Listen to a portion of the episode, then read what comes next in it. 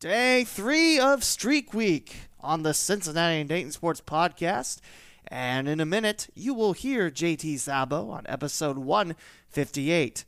For those of you that are just coming onto this podcast, this is Streak Week, where from Sunday, June 14th until the 21st, there will be a new episode each and every day. Eight new episodes, eight great interviews. Now, those of you that might have podcasts or listen to a lot of podcasts, you might be asking yourself, why would you do something like this when you just sit on the interviews? And that's a very good question, but I don't like just sitting on interviews. I, I want to release them as quick as I can, and I got a little overzealous with my free time this weekend, but that's okay. You know why? Because it's Streak Week and there are great interviews such as this one with JT Szabo. But first, a couple of quick words from the new network affiliate in 12 Ounce Sports.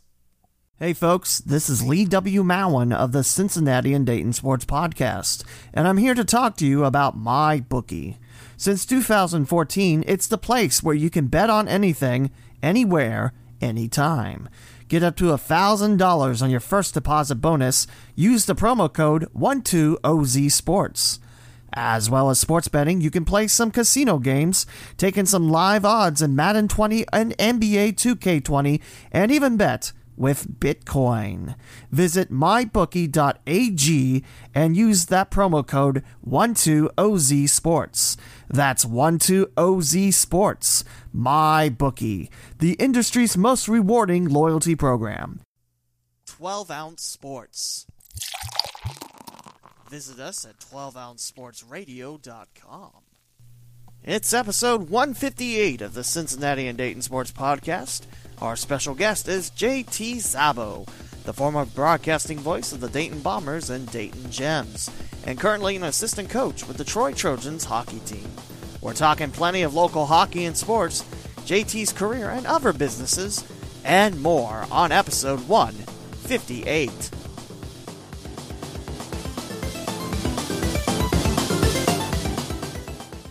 Welcome to the Cincinnati and Dayton Sports Podcast with Lee W. Mowen. This is a weekly podcast covering all sports in Cincinnati and Dayton, Ohio. From Lima to the Ohio River and northern Kentucky, from eastern Indiana to Madison County and all points in between, this is your source of local Cincinnati and Dayton, Ohio sports. Visit the leewmowen.com slash podcasts to find your favorite podcasting platform. Music created with the Splash app. Time for another episode with your host, Lee W. Mowen.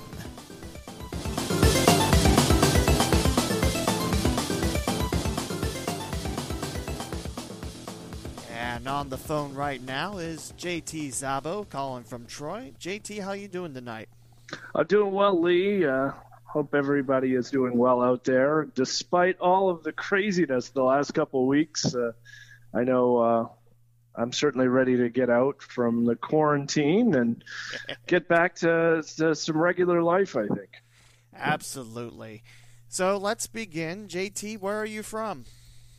Well, I'm from Troy. Uh, I was born here in Troy, um, raised mostly in Troy. I, I, split my childhood between two hometowns, uh, Troy, Ohio, and London, Ontario, Canada. Um, and you know, coming back here, I think this is the the third time uh, that I that I wanted to come back to Troy and started to raise a family and put down roots here in town. And I can't really think of anywhere else that I would want to be. So you grew up in Troy and also London, Ontario, Canada. But when did you fall in love with the sport of hockey? Oh, gee. Um, yeah, there. Uh, I like how you go right into it. Eh? Yeah, um, yeah, no. Uh, it's been an interesting um, kind of a, a, a, start. I remember, you know, when I was five or six, telling everyone, "Oh, I, I don't want anything to do with hockey. I, I don't want to play hockey. I, I, I don't want uh, don't want to do that." And then, you know, it ends up being, you know, a career at one point and and a really uh, highlight on my life. But no, it, it it's a family business, and that was really what um, the drive was for me. Mm-hmm. Uh, as I got older, as I started to kind of figure out, okay, what am I going to do with myself? I, I realized that, you know, that that sport is really something that holds a lot of my family together. Uh, my father is from Hamilton, Ontario. Okay. Um, actually, grew up in Grimsby, Ontario, which is a small town about the size of Troy, ironically, hmm. uh, that's right on Lake Ontario between Niagara Falls and Hamilton.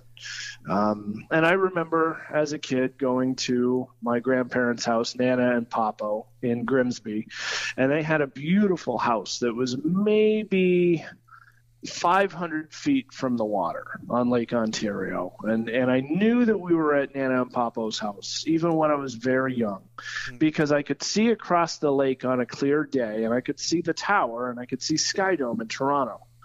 Um, clear across the lake. And it's uh, one of the earliest memories that I have personally.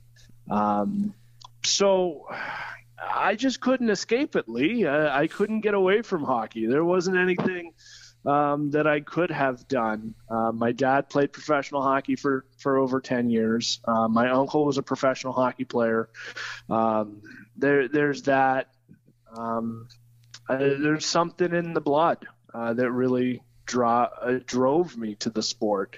Um, so that yeah, there's a lot of a lot of things working against me there. When when I would say oh, I don't want to be a hockey player, I, I don't want to do that. Um, that that that just wasn't gonna gonna be the case, you know. Can you remember when it switched over from I don't want anything to do with hockey to hockey, hockey, hockey, hockey? Uh I don't think there was any one real genesis point for me personally. Uh, you know, growing up, I'd, I'd, watch Hockey Night in Canada with my dad, and we'd go downstairs and we'd play knee hockey in the basement. And, and you know, the, the the house rule was whoever um, won the knee hockey game down in the basement, got to make milkshakes before Don Cherry came on. That was always our, our big thing. And miraculously, my dad always uh, fell apart there at the end of our games and, and let me score the game winner. So I was pretty pretty happy about that. Um, no, uh, for for me, you know, I, I, can still distinctively remember my first skating lesson uh, at Carling Arena in London, um, screaming my head off, absolutely just bloody murder. My dad had found some some terribly old CCM uh, metal skates with with the metal runners, um, the red and white candy cane um, shoelaces from a Play It Again Sports. And this is probably 1990, 91 maybe mm-hmm. at the time. Did my first skating lesson, swore I, I never wanted to do it again, um, and ended up, you know, really starting to, to take a liking to it. Got into a youth hockey program in London uh, briefly uh, before we moved to Troy. Um, but it it was just one of those gradual is just part of life, you know. Um, it was a language that our family spoke. Um, it was just something that, you know, my very first memory as a kid is of watching my dad play professional hockey, and I was maybe six months old, maybe. Um, and I'm really blessed that I have some of these memories. Um, but yes, I, the very first thing I remember is seeing my dad play professional hockey, uh, sitting on my mom's lap. Um, and just kind of going from there. It was it was pretty cool looking back on it. At what point did you decide that you wanted to be a hockey broadcaster? uh yeah, well, you you're kind of hitting all the the tough questions here tonight. That was really a, a that was a that was such a tough thing for me because you know I I was never a great hockey player and I and I knew it. You know I, I wasn't the best skater. I wasn't the hardest shot. Um, you know, and, and my heart just never was fully there to sit and shoot a hundred pucks at, at a net every night. You know, I, I had other goals, other ambitions. Um, hockey was just something that I really enjoyed. Uh, and I enjoyed watching it as much as I did playing it, which is interesting. Um, as far as you know, growing up, I played on some some house league teams, some travel teams. Um, I would get frustrated easily um, especially as the talent gap got a little higher. Um, so, you know, my last year of Bantam, I led the league in penalty minutes.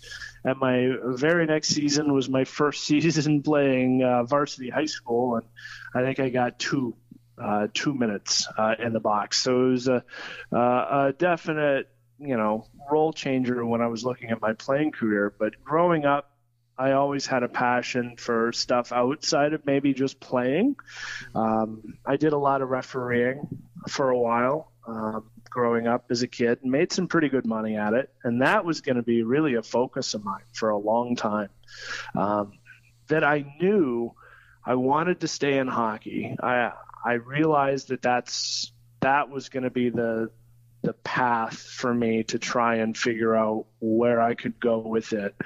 And I also knew that it wasn't going to be as a player. So pretty early on, I had a good idea that uh, maybe we should start looking at some other things that we could do to stay in the game, uh, stay relevant, stay active, and have just as much, if not more, fun with. Mm-hmm. Um, and at that at that point, officiating became uh, a real passion of mine. And I got to a point where I was getting pretty successful, getting pretty high up, uh, working on my skating, um, you know, making, like I said, some, some pretty decent coin for, you know, a, a kid in junior high and then in high school to the point where my senior year of high school, uh, I had already stopped playing and I had already started dabbling in some of the, the technical side, media arts. I was the um, the theater AV geek in high school that would run the soundboard for all the high school plays and productions and uh, so that was me I, I, volunteered at the local access station producing local tv shows that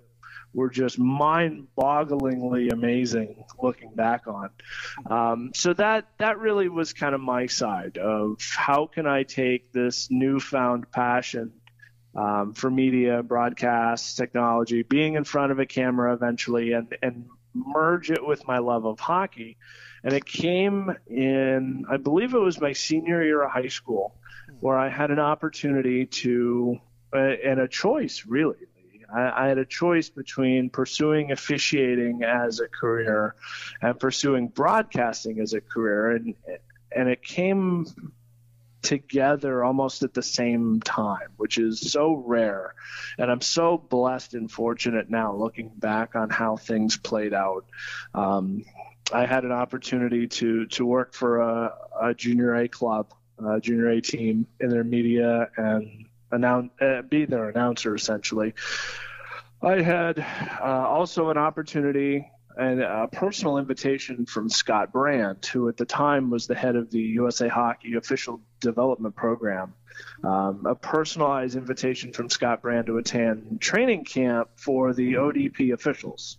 And those are the USA Hockey officials coming up through the ranks that they identify, hey, these are guys that we're going to work with and try and move them up. Kind of kind of like the the the junior equivalent of uh, of an official and, and I had an opportunity to go to training camp and uh, ultimately what would have happened is they would have put me in the North American League and, and maybe even the United States League uh, to work as a linesman.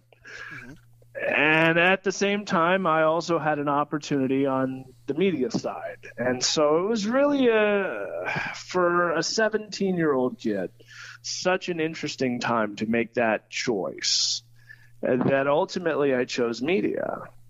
And I didn't attend training camp with the ODP. Um, I ended up doing, uh, I refereed one game in the North American Hockey League. And funny. you love stories and you love how the hockey world is so interconnected. And it's such, such a small world that uh, you know the the two coaches of the one game in the North American Hockey League I did ended up being Mark Frankenfeld, now the commissioner of the North American Hockey League, that really personally in the last 10 years has taken junior hockey in the United States with USA Hockey to a whole nother level. He was on one bench, and on the other bench, screaming at me when I missed an offsides, was Jon Cooper, now the head coach of the Tampa Bay Lightning. And it was such a surreal moment looking back on that, um, without even realizing who was on the ice at that time. Uh, it was the USA Hockey Under 18 national team that was in town that I ended up refereeing. Phil Kessel was on the ice that night um, when he was with the the uh, national team. So it's amazing how small the world is uh, when you talk hockey, and I'm just very fortunate to be such a small part of that. Um, that you know, when I look back on it, it, it was a an incredible opportunity that I had. Um, that you know, when you go media and broadcasting, it it, it comes full circle. Uh, as a as a broadcaster in the East Coast League, there were a handful of guys that were on the ice that North American League game I refereed that ended up being on teams that I would broadcast for, and we would have that commonality, and we kind of reminisce about those, and and so it's it's it's been a lot of fun, and it it's taken me places that you know playing knee hockey on the floor in London, you'd never really imagine. Just imagine if you followed the officiating uh, path anymore, then you wouldn't have been my boss in Troy with the Bruins. Oh, that's true. Yeah. uh, you know, and it's funny to think. I, I, do think that I made the right decision uh, all those years ago. I, I think becoming a, a professional hockey broadcaster was um, was the right call. I think that was what, um, in a lot of regards, that's the contribution that I could make to the game at that time.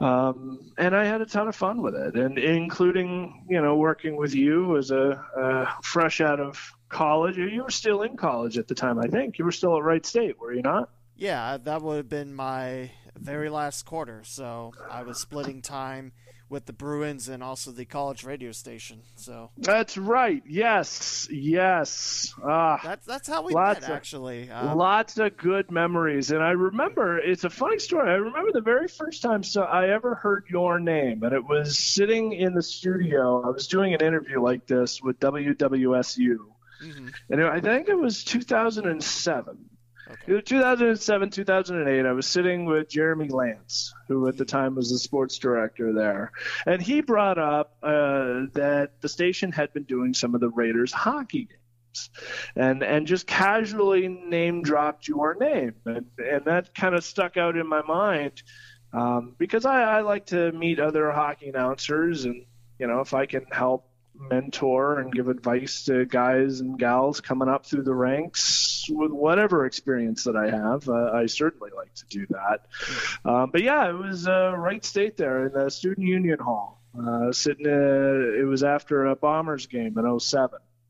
Um, occasionally, I'd go there after a game and uh, just kind of rep the team, so to speak, do some PR work there on Wright State's campus since we played at Nutter Center.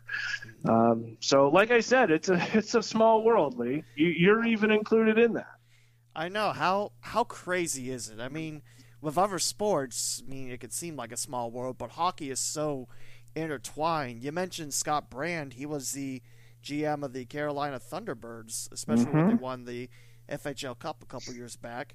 Mm-hmm. I, I, think he's with what the Columbus River Dragons now, something like that. I I couldn't tell you. I I haven't really followed that whole circuit. Uh, uh, it's it's difficult for me to to figure out what day it is here lately. uh, with with the COVID going on, and you know, with with having kids at home now and and a little one, we've been pretty cautious throughout this whole um, thing. Just making sure that you know we don't want to let the little guys get sick, and, and so I I haven't been out much. so I, I'm, I'm still not sure what day it is today either. And, and uh, at some point, I'm sure somebody will remind me as we get back to normal. Well, I, the only reason why I know a days are it's you know my interviews for my podcast, mm. and I keep them in track. If I don't, then I'm I forget. Like, oh yeah, you were supposed to be interviewed. Like, oops, sorry. so, but can I tell you a story about uh, broadcasting Raider hockey? Oh, absolutely. So there was a time where I was uh, pretty rough, and I wasn't a very good hockey broadcaster. So much as uh, Gary Dickstein had to get me a copy of Hockey Rules. Like, uh, yeah, I, I, I, oh, Gary Dickstein, uh, that's a name I haven't heard in a while. Yeah, he's not at Wright State anymore. He's working Dayton City, Dayton City schools, I think. Well, he's got a bit of an in there. Yeah, I mean, I. I always like seeing him at Wright State homecoming, uh, just because you know I announced the games there. But yeah, I, I wasn't very good at hockey broadcasting. I slowly got better at it, and I like to think nowadays I'm okay. So, well, everybody starts somewhere, and this is something I, I tell a lot of people, and especially people that didn't grow up with, with you know the game of hockey. Mm-hmm. Um, a lot of people in our area, you know, don't don't really get to experience it until they're older and that's i think that's a shame and that's something that you know personally I, would like to you know address at some point but uh, for somebody that that's not used to the game to come into it, it it's such a challenge. It's it's so unlike calling any other sport Absolutely. And and I've done I've done enough other sports to know that there there's nothing like calling a fast high tempo, high energy hockey game.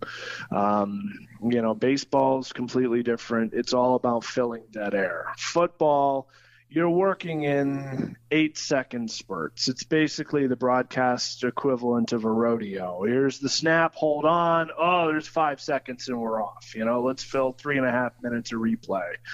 Um, you know, which has its own challenges, certainly. Mm-hmm. Um, basketball, probably the closest that I've done to hockey, where it's, it's a pretty consistent flow but it's a lot more repetitive. There's only a handful of positions, um, you know, handoffs. It's a pretty set sport. It really is when you look at it. Um, there's only a handful of things that each position can do that over the course of two and a half hours, trying to make it seem like all of these things are happening can be a bit of a challenge as well to do basketball. And probably the best that I've heard, and, and, someone that I've I've really looked up to that I've been able to work with, uh, is Chris Collins. You want to yeah. talk about that Wright State connection? I mm-hmm. absolutely love tuning in and listening to to Chris call a Raiders game, and it's just his delivery of the basketball tempo reminds me so much of the cadence of a hockey announcer and just the flow it's even it's keel but still has enough bombastic emotion in there to convey a big hit or a slam dunk or, or a play that really gets excited um, that not everybody has. And, and certainly, I think Chris does a fantastic job. Um, and I know he's been on your show before. Um, he's a great person off the court. So, um, you know, I'm, I'm just happy to be in such good company here on this podcast. Uh, he's the first one I got to interview during the quarantine when I finally decided, you know, why am I not interviewing people? I have plenty of time. So, but yeah, Chris, uh, all class and definitely, you know, I never thought about it, but you're right. He's got a nice rhythm and flow when he calls a game, and yeah, I, I never tell him. Tell him I said that. He'll get a kick out of that. I got... I haven't talked to Chris since I left WHIO, so he'll, he'll get a he'll get a real kick out of uh, out of that. But but I mean it. It's it's the delivery. It's so professional, and it's so similar to how we try and call a hockey game, where there's a there's a flow, there's a rhythm to it. It's almost like it's almost musical if you do it correctly. Absolutely, it's calling a hockey game is, I think, one of the toughest sports to get right. And if you get hockey right, then you could broadcast just about anything. There's a lot of room for mistakes, especially on radio. There's, but but it is it is challenging. It, it is, and and I think that's why I enjoy the sport as much as I do, as a broadcaster, because a every game is completely different. Uh, B there's mistakes made at every level that makes it more exhilarating, mm-hmm. um, and and being able to you know call fights like a ring announcer one second and you know talk about the uh, you know the Dayton Bombers kids uh, the kids club you know right after that is is something that you can only get in hockey. So I suppose that's that's unique too for people that enjoy that sort of thing. Hey there was a fight. How about this kids club you know yeah that that's a that's a true story by the way uh, that was a that was a Bombers game. I remember it was uh, 07 08 season, and I couldn't remember where we were, but I'm pretty sure we were on the road at that time. Mm-hmm. Um, and our games at the time were on 980 AM WONE, and I think Schlemmer was still there too. Yep. Um, uh, I think that's when he was still there. So we were on ONE, and we were on the road somewhere, and, and our goon at the time was Britt Doherty number three, and he was a good old Canadian boy, as uh, Don Cherry would say, and he his role was to fight. Mm-hmm. And and he embraced that completely, and he was exactly what you would think um, a role player uh, at, at, the double A level would be. And he was also the funniest guy off the ice too. He, he was just so full of personality at the time. Um, but I remember he would fight, and he would be the guy that had that would have the big production you know, we're gonna we're gonna square up after the face-off, and I'm gonna roll up the sleeves, and I'm gonna make a big show of taking the bucket off, and you know the gloves down, and we're gonna we're gonna duke it out. And so you would see the fight developing well before, and and broadcasting for me, I spend almost as much time looking away from the puck as I do with the puck because I understand where the puck's going, how the breakouts are going, because I'm watching morning skate, I'm watching practice, I know how they're breaking out. Um, so I'm watching what's going on, you know, who's coming on the ice. I'm trying to keep up with line combinations if I can. Um, not every broadcast position allows you a good vantage point for that, yeah. uh, at least in the minors. Um, so I'm watching all these things. So I see Britt come out. And I think it was a retaliation for earlier no call or something like that, just policing the game business. Um, and he comes out, and, and so I call the fight and how I always like to call it is I, would give the play-by-play of the fight. Mm. The people at home, and, and at that time we were streaming on I think Team Line uh, through the internet provider in 07. So you know, uh, Doherty takes the bucket out. He's going to give it a right hook to the left side on the cheek. They link back up, grabs the sweater, pulls it back up, couldn't get it in time, gives him a right on left. Mm. Now a second right into the body and they go down, right? So the linesmen are breaking them up, and I realize up on the clock, and I looked down at my sheet that oh, well, we stopped exactly on a media timeout, and to my to my disbelief, they blew the horn, which is protocol to let everyone know we're going to take a timeout. Red light came on at the penalty box that indicates uh, a, a media timeout at the time. So I just go right from He's down. Doherty wins the fight for the Bombers. and we're going to step aside. 4.23 to go. Bombers ahead 3 0. We're going to listen to the Dayton Bombers Kids Club coming up after this break. And it goes from one extreme completely to the other. And it's, it's just, you know, that's you just kind of shake your head and give it a good chuckle as you take a, a, drink of water, and you just realize that you know uh, this is this is a great job. So two things, real quick. Uh, first one is like more of a general question in hockey. Do you think the enforcer role has gone away or disappeared? Oh, I at what level? You know, and, and that's really the big question for me. The game at the highest level of the National Hockey League is so fast. Mm-hmm. It is. It is so fast, and the tempo is so high that they've basically taken it out itself.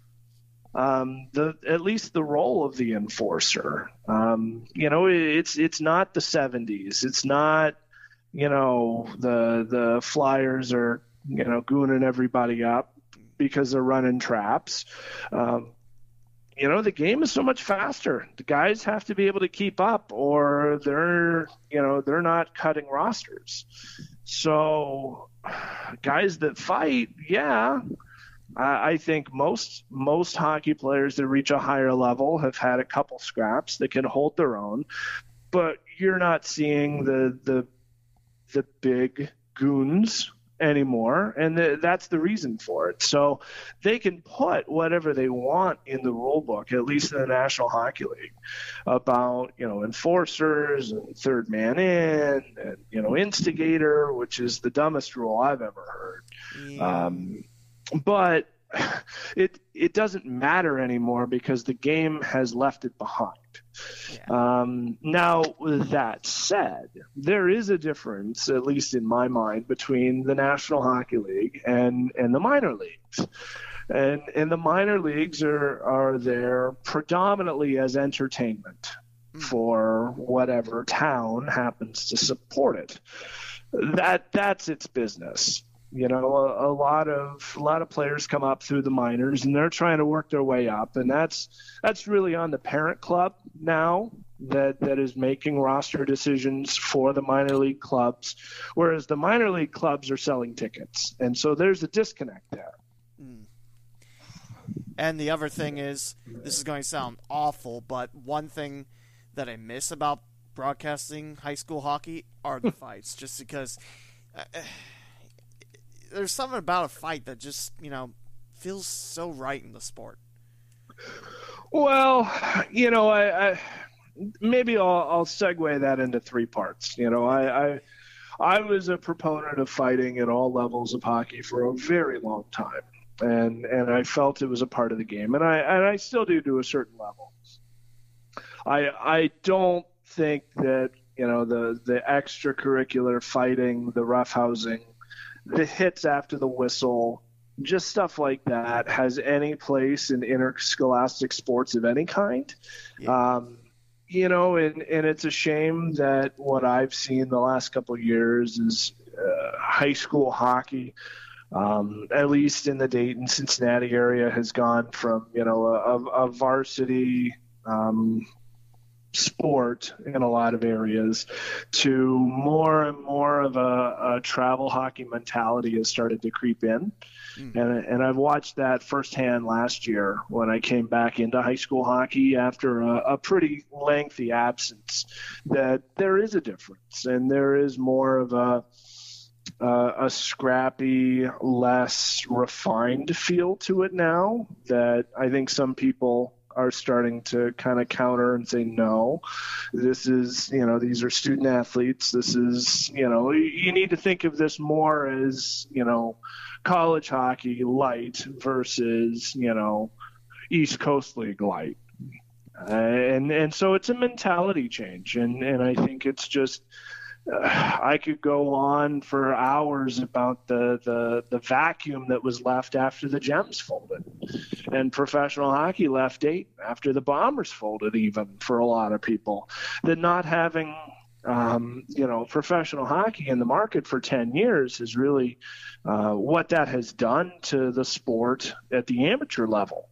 That the kids don't have, you know, an easy access to watch high level professional hockey and, and to emulate those skill sets and to see that, um, I think really makes a difference.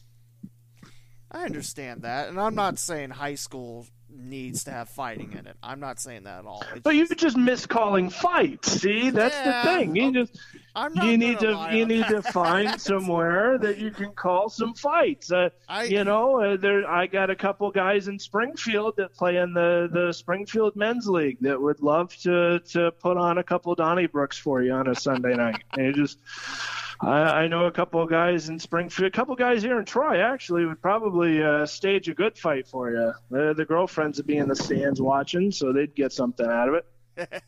Tell them to come on down to Centerville, and we'll make that a date. so uh, I'm I'm glad you understood what I was getting at there. Oh, I do, I do. It's it's all in good fun. Yeah. So let's talk about your tenure with the Dayton Bombers and Dayton Gems. How did you wind up with the ECHL squad? It was uh, it was persistence more than anything. I think uh, that's it, it. It picks right up with you know when we were talking about my early career. You know, I realized that's what I wanted to do. I spent, you know, three or four years with the local access channel doing high school hockey. What were some of your favorite games and venues you got to see with the Bombers? Oh, hands down, the uh, the the best experience for me. And there's a handful of them. Um, when I started with the Bombers, it was 2005, and at the time I was 19, so I was the youngest um, broadcaster in professional hockey. Um, which which is incredible to to think about, and I'm I'm incredibly thankful for the opportunity to do that. Uh, I had been broadcasting local high school hockey um, here in Troy for a handful of years, and I was practicing my craft and you know what what I didn't want to do to be a hockey player. I was more than willing to do to be a hockey broadcaster, and I realized that at that time, where I was um, you know, I was calling video games. I had an old PS2 with NHL 98, and I would put it in, and as I played, or even I remember sometimes I would do autoplay, and I would call the game as if I was a broadcaster. And and uh, just those practicing moments gave me the opportunity so that when I did finally find a way in, I was prepared and and that was really the the biggest thing that I really worked towards personally and professionally. Um, so I had been calling some high school hockey games. Uh, we had been doing radio at that point, some TV. We're getting you know five six thousand streams online for a high school hockey game, which in wow. in 2005 is incredible, right? Absolutely.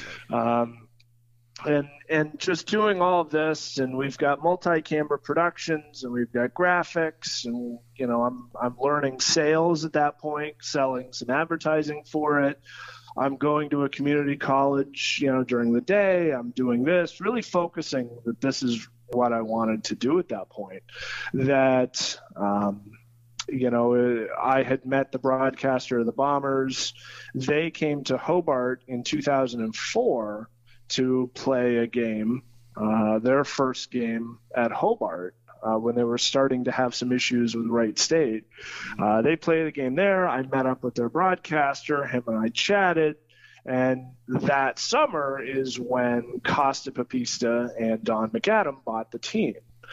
And I remember meeting both of them. I went to the very first, you know, meet and greet. I introduced myself. I said, you know, this is, I'd love to be a part of the organization. You know, I, I'd be willing to do pretty much anything just to sit in the booth with a headset on.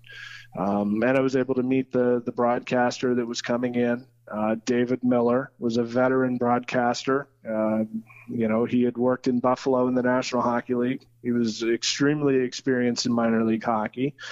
Um, he came from Cleveland to the American Hockey League to come to Dayton because he was a veteran voice. Um, and so I got to team up with him, and and that was an amazing experience for me. Um, to be able to to sit with him and actually see how a professional works because it's one thing to try and sort of figure it out yourself. You're calling some local high school games on a local station. You develop your own habits and your own prep ways. And then to see a guy that's been doing it professionally for almost 30 years is a completely different experience. The things that you learn and why you do certain things and how to communicate with a station and how to fit your breaks in and, and really learn how to be a professional is so important to me that there's no school, no class, no education, no degree could have provided me the useful practical information that I got that first season with the Bombers. Um, and and it went so much further than the booth. Learned that the business also, if you wanted to be a broadcaster in professional hockey, you have to be a PR guy. Here's how you write a press release you also are the guy that has to make the stat packet. And back then, that was before LeagueStat and Pointstreak and all of these other things. I remember sitting in front of the computer at seven in the morning on game day with David Miller in his office, and him and I would be in front of an Excel spreadsheet typing in stats from the last game.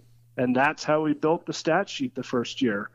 Um, it's it's amazing the the experience that you get if you just ask and that's the biggest advice I give to a lot of people uh, coming up. You know, what can I do to to become a broadcaster? What can I do to get these jobs? How did you, um, you know, get in there? Well, first I asked. You know, I, I I said, Costa, this is what I want to do can I can I just kind of come and I was just in it for a press credential, a hot dog, and a pop. Honestly, I, I would. That's I think that was my my intern salary. I got to come to a to a hockey game, sit and watch as much hockey as I could. I got a pop and whatever media food there, and I got to learn how to do what I wanted to do. Um, so that was huge, and then the the, the big the big break, as they say, uh, came the day before Christmas in 2005. Uh, David Miller left the organization. They didn't have a broadcaster, and they were hitting the road on the bus in less than 20 hours. So they need to find someone, and hey. So, uh, you know, I, I, was in Cincinnati at the old Cincinnati Gardens calling a, a Troy High School versus Moeller game and that was always a big rivalry hockey game. So I'm at the Gardens, I'm up in the booth calling the game, and I, I get a phone call between periods, and it's Costa, and he says, "Hey JT, um, we got uh, we got some things going on. Uh, David David had to leave, um, and we were hoping you could come and meet with us tomorrow morning, um, and we'll, we'll talk then."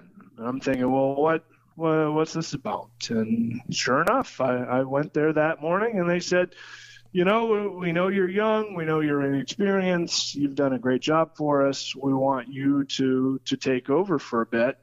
Um, you know, they made it clear that it wasn't going to be a, a, a full time you know opportunity just yet. I was still in school, and and that was important. But it was an opportunity to to really kind of get my beak wet a little bit into into that. That was uh, yeah, it was it was a surreal experience for me uh, to travel to Wheeling and and do my first professional hockey game on Boxing Day in 2005. That's a really cool story, and I bet you have a lot of fond memories in Wheeling, West Virginia. Oh, Wheeling was an interesting town. that was, oh, buddy, oh, oh, that was that was such a such a crazy night for me. Um, you know, I'm a nervous wreck. Uh, I'm on the road. I've I'm trying to set this equipment up because you know I, I I knew how to use the equipment, but when it's it's just you and you're in the booth and you know all, all of this stuff's going on, you know your parents are listening and and this is a this is a big deal. So there's there's a bit of nerves going on there, and then the the old uh, goal horn at uh, WesBanco Arena went off before pregame, and and I may have wet myself a little bit there. I didn't realize how loud those things get.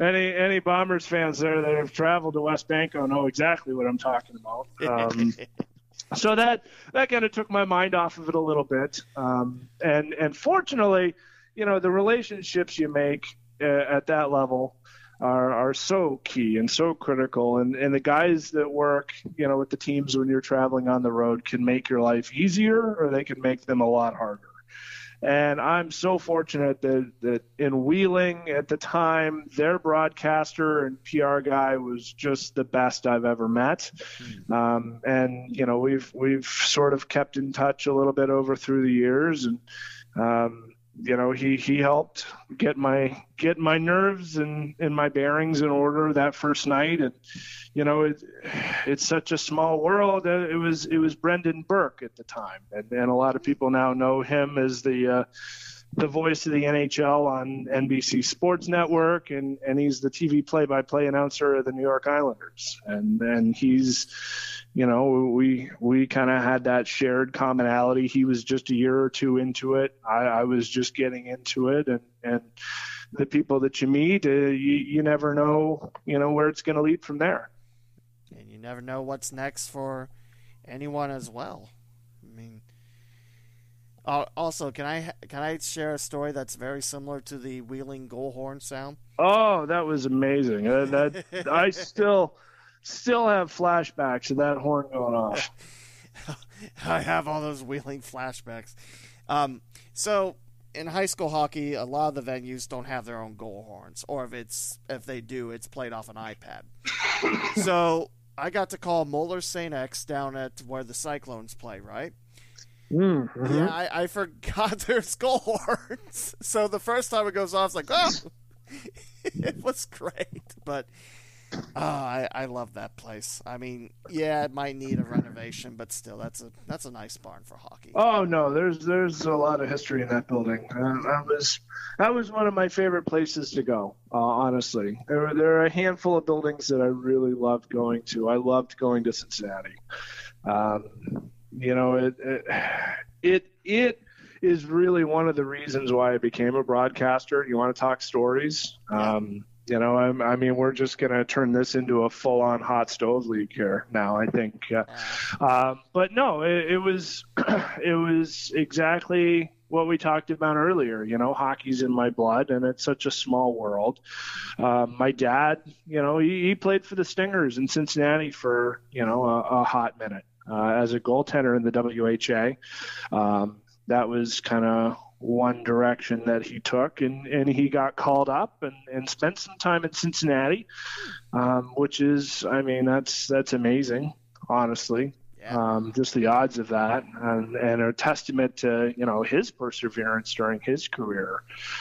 Um, so he played in that building, and that's that's one of a handful of arenas that I was able to work in that I grew up hearing stories from my dad about you know stories of going to Cincinnati and and staying there and playing in that building what it was like then. And now you know here I am I'm I'm in the same building you know working you know not quite at the same level of league as the WHA was but you know, it, it's it's still really cool to kind of sit there and, and I took lots of moments to myself, just in commercial breaks or before the game, where I would just kind of look around and say, you know, this is you know this is what it was for. This is what I what I do. But so yeah, Cincinnati always had a, a place in my heart. Um, when uh, when I was really young, before I before I decided I wanted to be a broadcaster, when I was still trying to figure out where I was going with it, uh, my dad would go down to Cincinnati and he would uh, he would work with John Wiedeman Mm. as a color analyst on WSAI, uh, and then later uh, 1360 Homer when the Cyclones were in the IHL Right. uh, back in the old the old I days. So we're talking 96, 97, 98. Um, so right after they had purchased the Coliseum and renovated it in 97. So Dad was going down to Cyclones games fairly regular uh, as a fill-in uh, color guy on the Cyclones broadcasts. And so, you know, occasionally I would get to tag along if I did my homework and, and stayed out of trouble.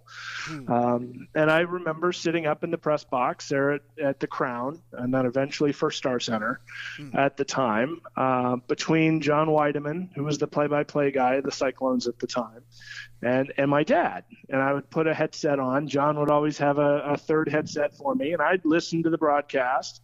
And I, was just absolutely taken aback at how incredibly talented he was hmm.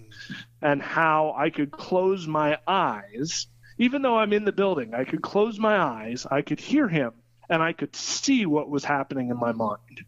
And I knew at that instant that's what I wanted to do. And and that's what I eventually started to practice emulating.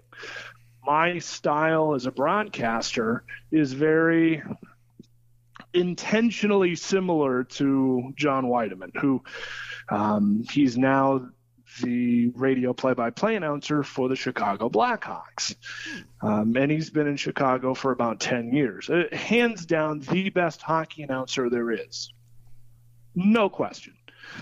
And being able to be right there, listening to him call games at a high level, he was the one that taught how to call a fight call it like a prize fight.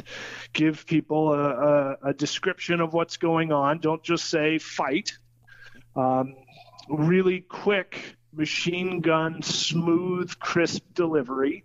And all it cost me was every intermission I had to go down into the uh, into the bowels of the arena and get him one cup of of ice that then he would he would soothe his his throat with uh, after calling a period. And i just got a kick out of it. And just thinking back all of these opportunities um, it, it's just really surreal. It's a really cool story. And also before we continue on you mentioned your dad several times. Great guy. And i'm i'm happy to get to see him when uh, we uh, centerville gets to play the trojans yeah, he always gets a kick out of it too. I saw on Facebook he wished you a happy birthday. I, I, I caught that a day late. I apologize for that. Oh, that's that's fine. Oh no, but he always speaks highly of you, um, and we we loved having you a part of the the organization. And you know, I, I think what you've done, not just for hockey, but for you know sports and amateur sports here in in Dayton, has been phenomenal. And and we're we're behind you every step of the way, Lee. I appreciate that, and there's a lot of love for the Szabo family in my heart. So now you were the voice of the Bombers, and then the Bombers folded up shop eventually, and in came the Dayton Gems 2.0, which were part of the IHL 2.0 and the what was it? The Central Hockey League, right? CHL. Uh, yes. So they started in 2009 as an expansion club of the International Hockey League, um, which was essentially a rebranding of the old United Hockey League. Um, what had happened is the owner of the Fort Wayne Komets had just purchased outright all of the trademarks and names and all the, the branding essentially of the old International Hockey League that folded in 2000, uh, 2001, uh, and basically just rebranded their league. Um, and, and that's kind of what it was at the time. Uh, they needed some teams to play. They were financing basically their own outfit. They, I guess, they, uh, from what I understand, had some issues with some of the other leagues that were in existence. Mm-hmm. Um, thought they could go in alone, um, and and that's what they did. And they made a fairly decent run at it.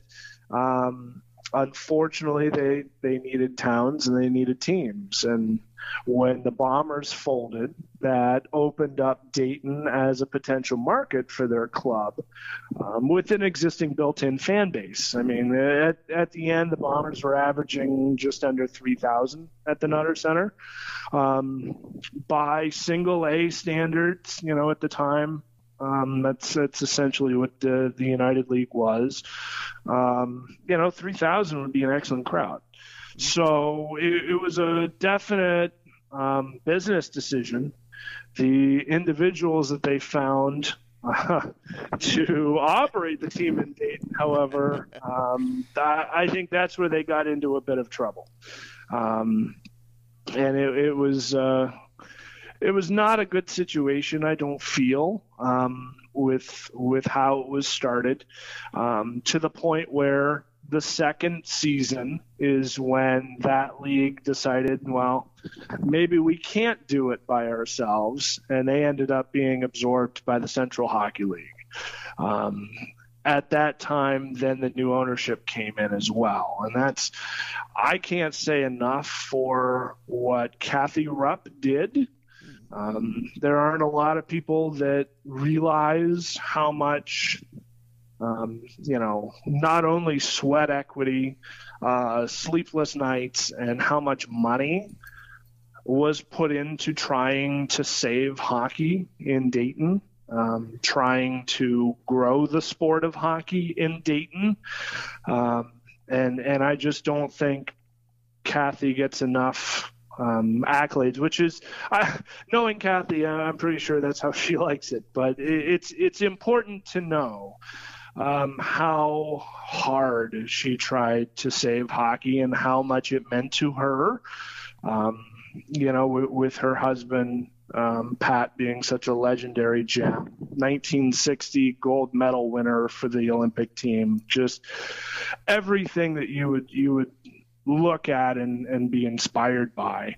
Um, it, it, was a it was a really valiant effort, but I, I think you know ultimately there were there were some fatal flaws and um, not having a suitable building, I think was was the was the big uh, was the big one. It's a shame too.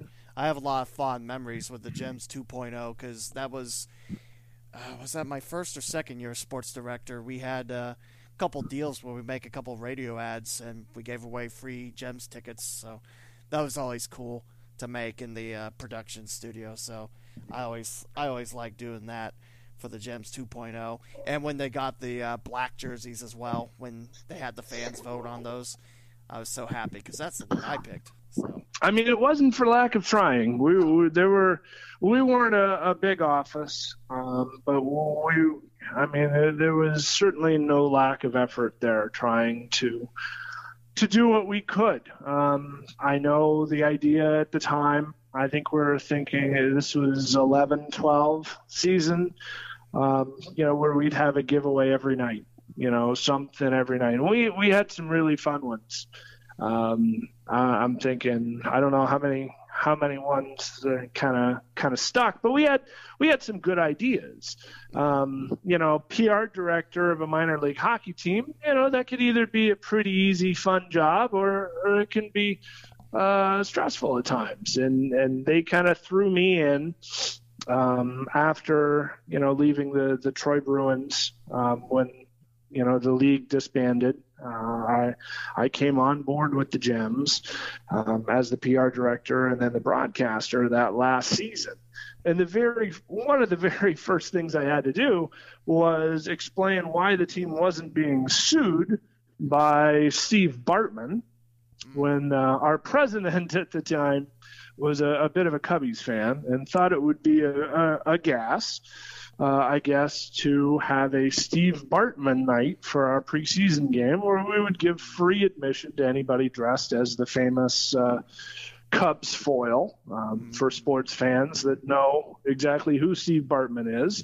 Um, it also turns out that the man does not like being, um, you know, shared publicly like that and, and kind of mocked in a certain way.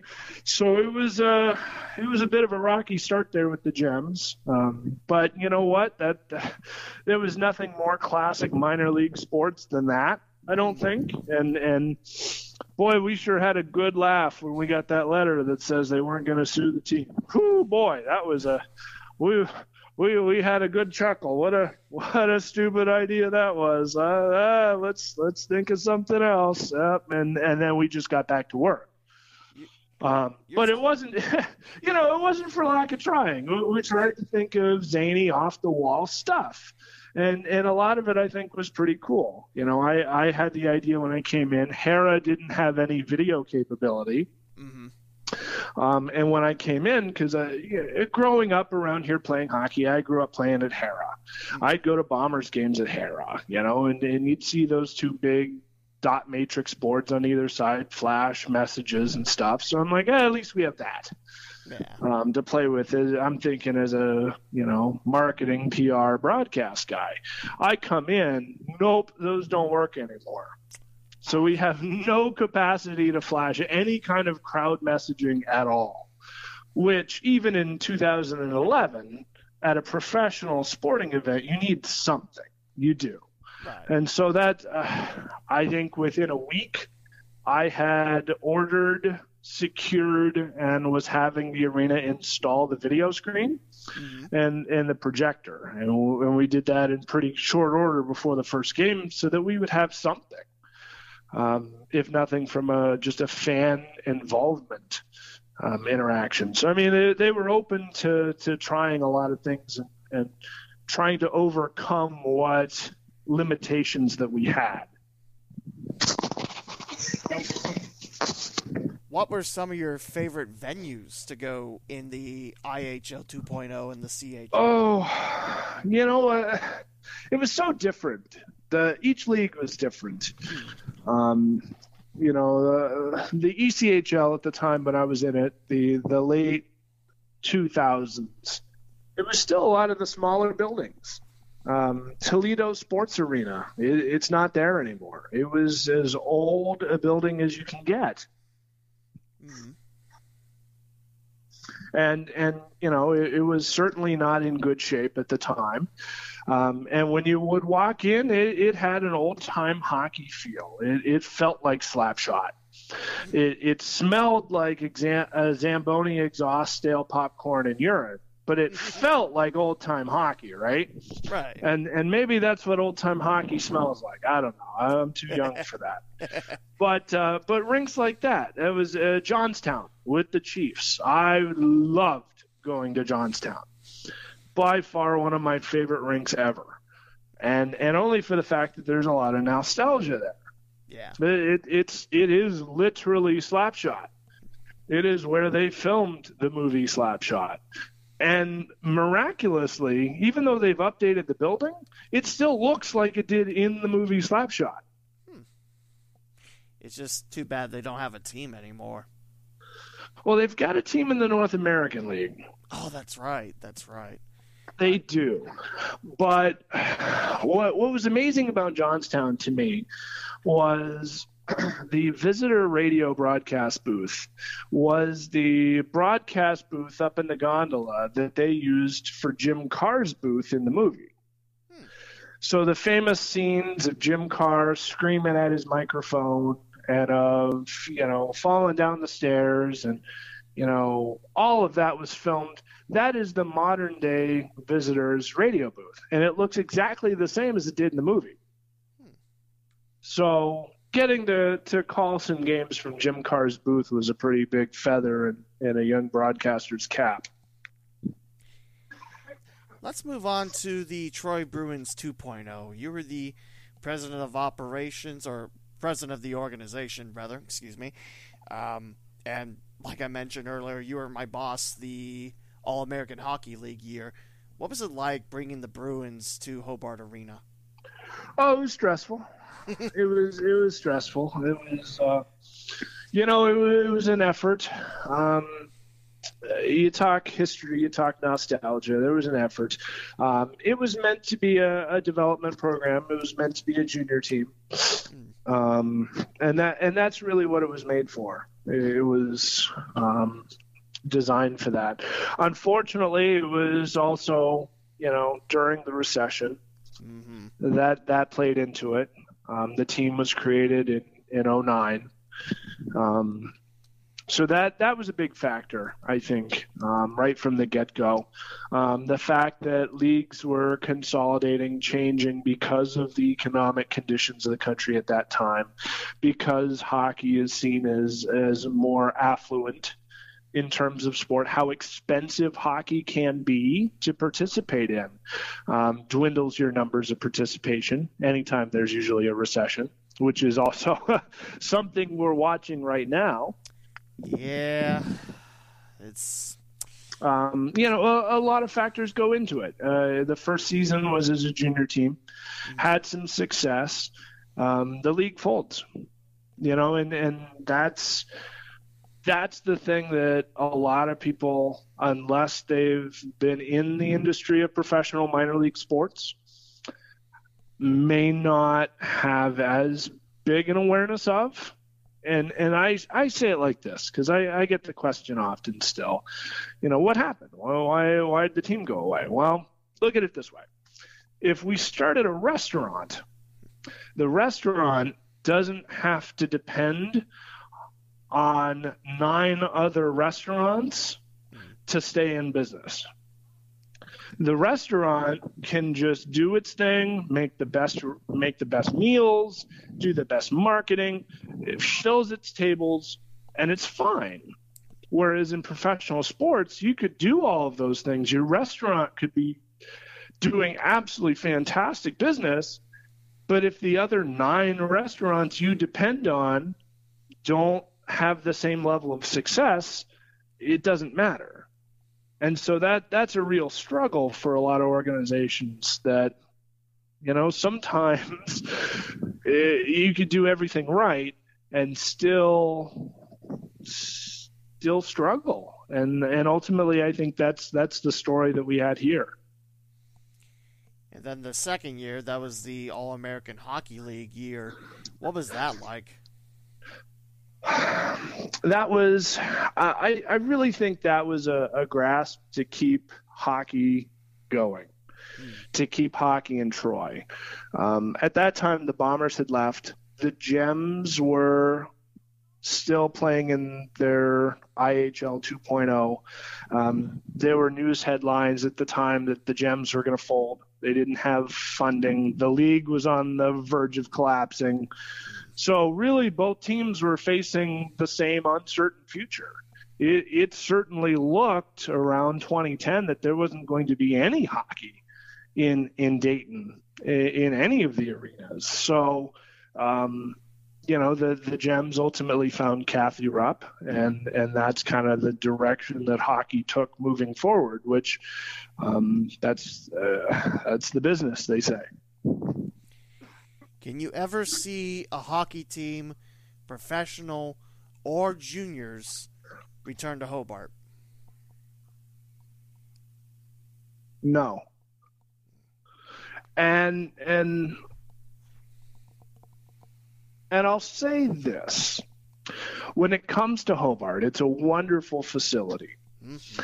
And the money the city has put into the building on the back end I think Hobart Arena itself is nicer in terms of behind the scenes facilities for dressing facilities, banquet rooms, offices. The back of the house stuff is better at Hobart Arena now in Troy than most of the professional arenas I've ever been in.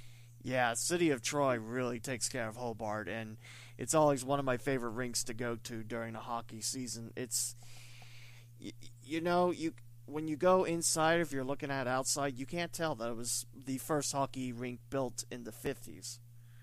It's beautiful, and and it, it's it's beautiful, and it has a tremendous amount of history. Um, at, at such a, a, high level of the game. So many players came through Troy that went on to play in the National Hockey League in the 50s. Um, that that they're still on the wall, but the, the reality of the market is different. Um, the Bruins at the time were able to put people in the stands in the 50s. There were three channels on TV. Um, you know, in, economics were a little different at the time. Troy had the Hobart Brother Corporation, had Hobart Manufacturing, had all of these companies. Employment was huge. Um, it, it was it was a different time. To the point now where to put a a a team in Hobart that would require um, surviving on gate receipts and marketing. A, the corporate dollars just aren't available in Troy. They're they're not. Um, the corporate dollars um, won't reach this far north. And I think that's a that's a struggle people have. Uh, to operate a minor professional hockey team right now, you, you have to spend at least a million dollars which is why some of these semi pro leagues like the FHL are so attractive to certain individuals because it doesn't require the investment that a fully professional league does. So, right off the bat, how do you justify the expense in the operating budget when you have a reduced capacity to obtain corporate advertising dollars. Gate is tough because you have a max capacity of 3786 in the arena, how many seats you have. On top of that, there's no premium seating options. Mm. So there's no suites, there's no clubhouse, there's no, um, there, there's nothing that you can upcharge for. It's all general admission seating. Uh, seating obstructions are another issue. It has the old beams that obstruct a couple hundred of those 3,786 seats. Um, so that's a concern right there. And then the biggest the biggest issue, I think, is just the distance from the city center core. Whereas Troy, Ohio, is a good 45 minutes, maybe more, depending on traffic, from where a lot of the um, a lot of the money in the Dayton market is right now you think where are you know where are the people with the disposable income yeah there's some in troy there's some in miami county there's certainly some north but a large percentage of the 1 million people in the miami valley are a, fairly decent car drive away from Troy, and that is a, a bit of an issue when you're competing for entertainment dollars in such a saturated market. And and so I think all of those things right there work against having a team in Troy, and I think the Bombers learned that firsthand because I know that was a serious consideration at one point to keep the Bombers around is to relocate to Troy until they could figure out an arena situation. So it's been considered, and it just nobody's ever pulled the trigger for one reason than another, and and that's that's without even discussing the the Dragons effect. And this is something I talked about at length with the Gems when I was with the Gems. That ever since the Dragons came into the market in 2000, it completely changed the perception of the average um, consumer, let's say uh, sports attendee, completely changed the perception on what a minor league sporting experience is, mm. at least in the Dayton market. So you come in with a brand new facility, it's clean, it's professional, it's well lit, it's organized, you have this high gloss presentation, the video board, there's a million different things for everybody to enjoy, and it's an experience unlike anybody had ever had before in the Dayton market. And so that completely taints the perception of people that then, from then on, go to a sporting event in Dayton. Ask anyone at UD all of the whiz bang stuff they do, video board, scoreboard stuff in halftime, that is stuff they have to do because there's an expectation for it. And and minor league hockey in Dayton and Troy cannot compete at that level without seeming like a little bit of a lesser product. And we ran into that big time at Hara. Hara compared to the same family can go to a Dragons game for the same amount of money, probably a little bit more money actually, can go to a Gems game at Hara and have a completely different experience. You know, and that's that's just that's just the reality of the market. That's that's just that's the business side of hockey in Dayton. That's it right there. Something I really I don't want to say never thought of, but that's those are solid points and it does make me sad, and I hope that there's a chance for a new arena in the Dayton area, but we'll see. Well, I will say this. Nobody wants to see it succeed more than me, for obvious reasons that we've talked about um, today. In order for it to succeed, hockey needs to be away for a little bit longer. Okay. The market needs to cool. The market needs to reset probably whatever kind of impending economic situation our country's headed towards now needs to resolve itself long before anybody thinks about putting a new ice pad in date. Because uh, in order for it to succeed, you now have to meet or exceed the standard that's been set now by the Dragons. That's a new building. That's a quality, fully professional, bonded league and that is a top level funded professional organization from top to bottom that is going to cost some serious money to pull off. And anything less than that will never succeed. It's a solid point. You got to put in a very, very shiny penny if you want to see it succeed here in Dayton. And that's just it. And with all the upgrades to UD Arena, that just takes the bar even further now that somebody, if I take my family to a sporting event, I expect a certain level of professionalism, a certain level on facilities, and a certain level of entertainment value for those dollars, whether it's a, a mid level college basketball game, whether it's a single A wooden bat baseball game, it doesn't matter. The, the, the expectations are there now. And hockey already struggles in some regards in perception in the Dayton market will have to meet or exceed that to be taken considerably seriously. Now, JT, is there any other sport that you never got to call that you'd like to one day? Uh, done a lot of sports. I, I when I was younger, I had the opportunity to just do as many as I wanted and, and really try and figure out what I liked. Um, and really, I, I, I think I've done all of the ones that I would want to do. I mean, that's that's a lot. maybe sports. water, maybe water polo. That could be fun. Water polo's cool. It's Yeah, I, I'd, I'd like to learn how to describe how somebody is trying to drown their opponent. I, I think that would be humorous. I, I would, I would like to learn some vernacular for that. Oh, it's it's like it's. I was going to call it water ball, but uh, it's volleyball in water. So uh, there's a, there's a couple high schools in Cincinnati that have it. I think Princeton and Mason are two that I know right off the bat. But yeah, that's that's one sport I'd like to do one day too. So now, what's cool about you, JT, is you have your own local business. What's it like owning Szabo Entertainment? It's awful lonely lately, Lee. It's it's it's it's, it's uh, yeah the. Uh, you know, we're, we're shifting gears from optimistic sports chat on the business of hockey to now sadness at the hands of the coronavirus.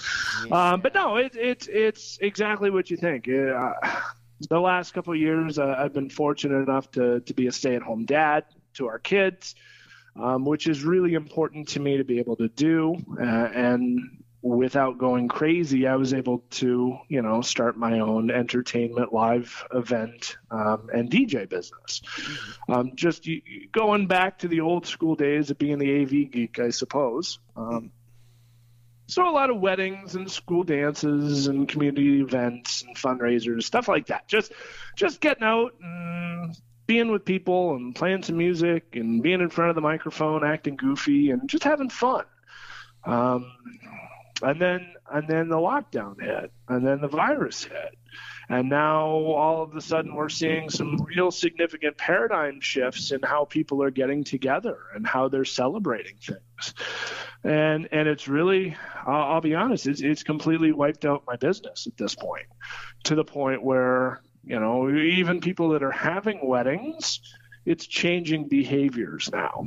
So you know and and long story short i started to see some some changes to the industry just in the last couple years. Um, a lot of people are just deciding that hey this technology allows us to do it ourselves.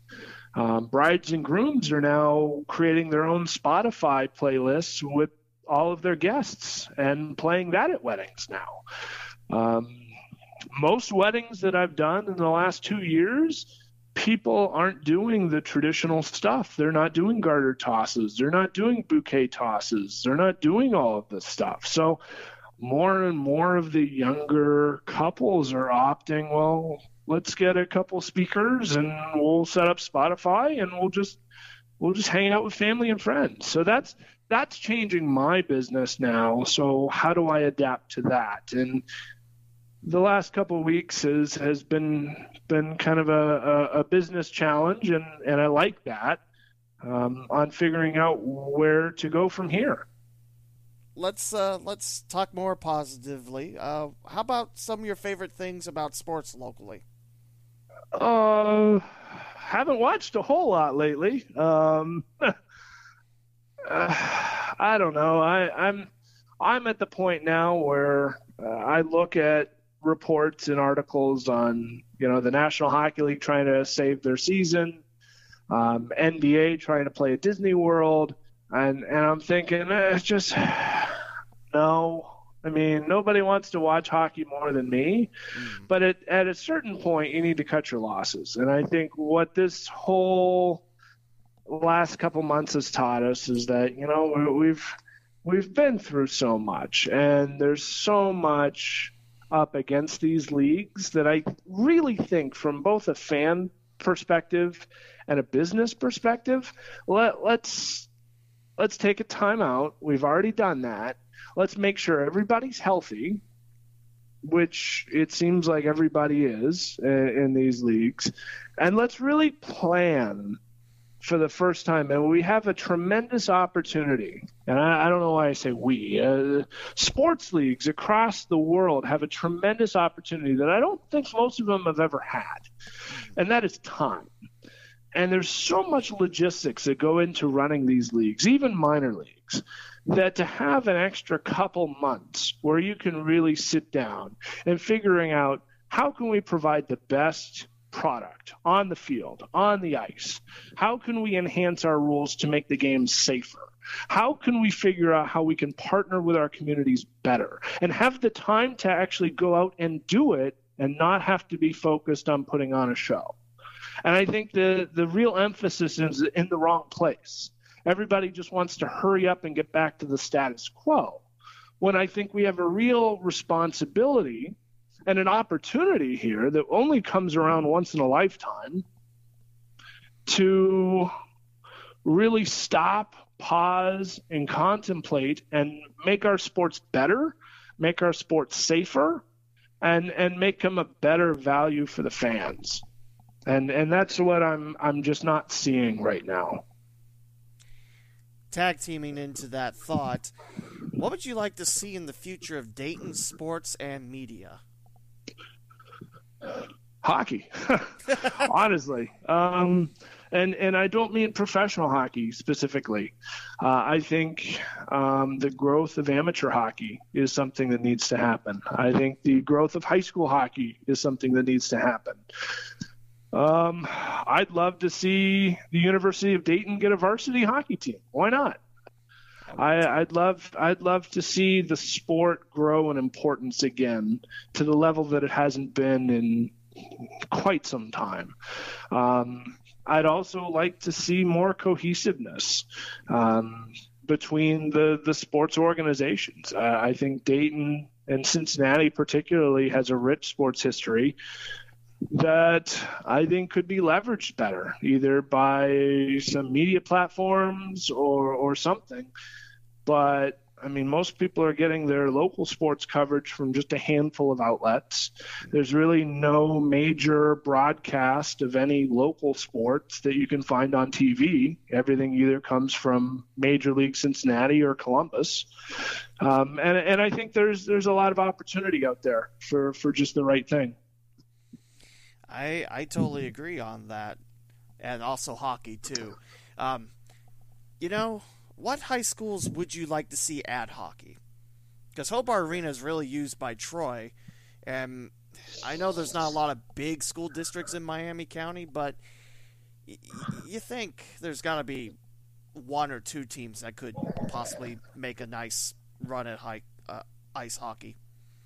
It's really in Miami County. Troy's the only one that's viable, um, I think, and and ultimately it comes to where are you getting your player talent pool, um, which is is different for hockey than other sports. Um, every town has basketball courts. Every town has ball fields. Every town has soccer fields. Mm-hmm. Every school has a gym, and so basketball, baseball, and football and and soccer, I'll include soccer in that, um, are ubiquitous. And by that I mean every town, every school has a talent supply. There are kids in every town, every neighborhood that are kicking soccer balls, that are shooting free throws, that are throwing spirals. And so schools can just tap into that potential, that that pipeline. Mm. Whereas with hockey, how many ice rinks are in Dayton? Lee? There's South Metro. There's Kettering. There's Hobart. Uh, there's Springfield. That's it. Um, oh, in, in Springfield. I'm sorry, Springfield. So four. Yeah, that's it. That's it. Four. Four. How many high schools are there in the Miami Valley, Lee? How many high schools in the Miami Valley? A lot more than I can count. Exactly. I can, I can tell exactly. You, no, no, no. I don't. I don't need a number. That was that was the point. So the talent pool Okay. Now, I'm not saying that all the kids that play hockey in Troy are from Troy. They're not. There's there's players from all over. But in order to tap into that talent supply, you need to have uh, a well. And and occasionally people come from all over to that well to drink from that sport. And the, and that's what ice rinks are in my in in the Miami Valley. Um, a lot of those players, if they want to play at a high school varsity level, a, a real varsity level, will will transfer to Troy. Or we've had multiple families move to Troy, specifically to play varsity hockey, and and so that's the difference. Um, you know, and, and the the people that don't feel comfortable transferring or don't want to move schools, there there are you know there are travel options. There's the stealth. They offer a midget team that they call a high school team, which is great for kids that can't really play real varsity. It gives them something. Um, but you know, there's only so many places that can support a program because then you you still need to be somewhat close to your um, your school for fan support, for sponsorship dollars, for logistics, for busing. Um, so it, it's not like someone from Germantown could set up shop and play in Troy. They're just logistically could not work. So that's that's a real challenge. Is just available ice time, which is why we see an explosion in Columbus because now I think they're up to 13, 14 ice rinks in Columbus now.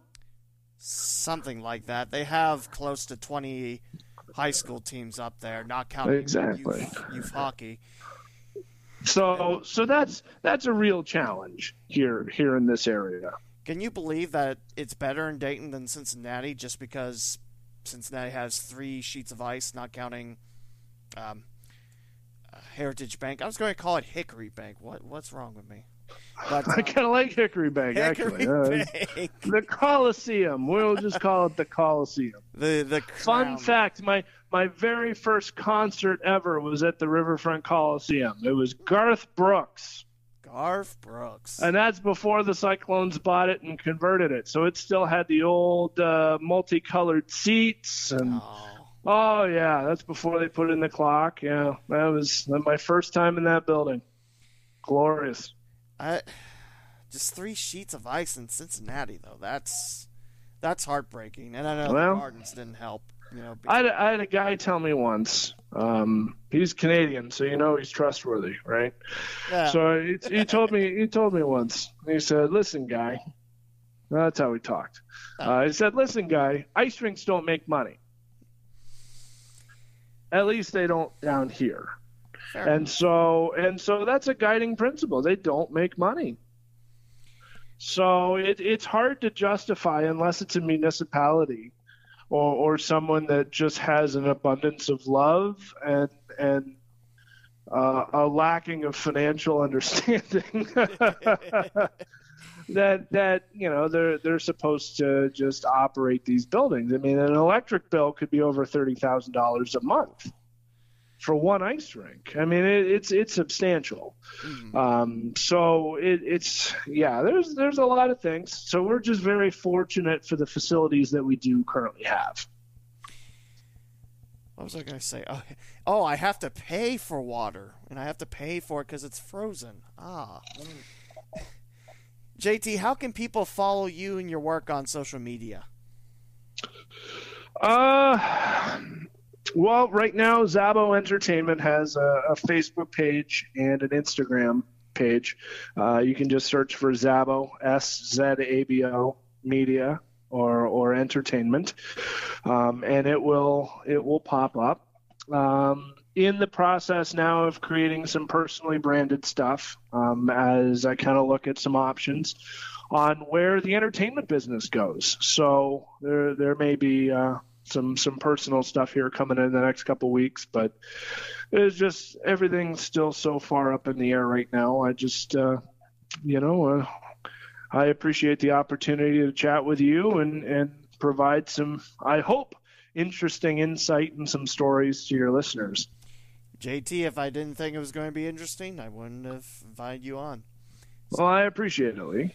It was a lot of fun talking hockey, uh, JT, and let's do it sometime soon. And hopefully, we have uh, we have a hockey season uh, in 2020, 2021. Fingers crossed. Fingers crossed. And that will do it. That is episode 158 of the Cincinnati and Dayton Sports Podcast. And we'll talk to you again for episode 159. Thank you for listening to another episode of the Cincinnati and Dayton Sports Podcast with Lee W. Mowen. To subscribe to the podcast, please visit the leewmowen.com slash podcast. From there, you can choose your favorite platform, such as Apple Podcast, Google Podcast, TuneIn, Spotify, the iHeartRadio app, and many more. Interact with the podcast and host on Twitter at the Lee W. Mowen and at CinDay Pod. Like the Facebook page, the Cincinnati and Dayton Sports Podcast, and download the free Flick Chat app. Then search for the local CinDay Sports Group to submit your future Mowen's mailbag questions. The closing theme is Lights Go Down by Dan Hennig, provided by the YouTube Music Library Collection. This is Lee W. Mowen, and I hope you enjoyed this week's podcast. Please join me again next week on the Cincinnati and Dayton Sports Podcast.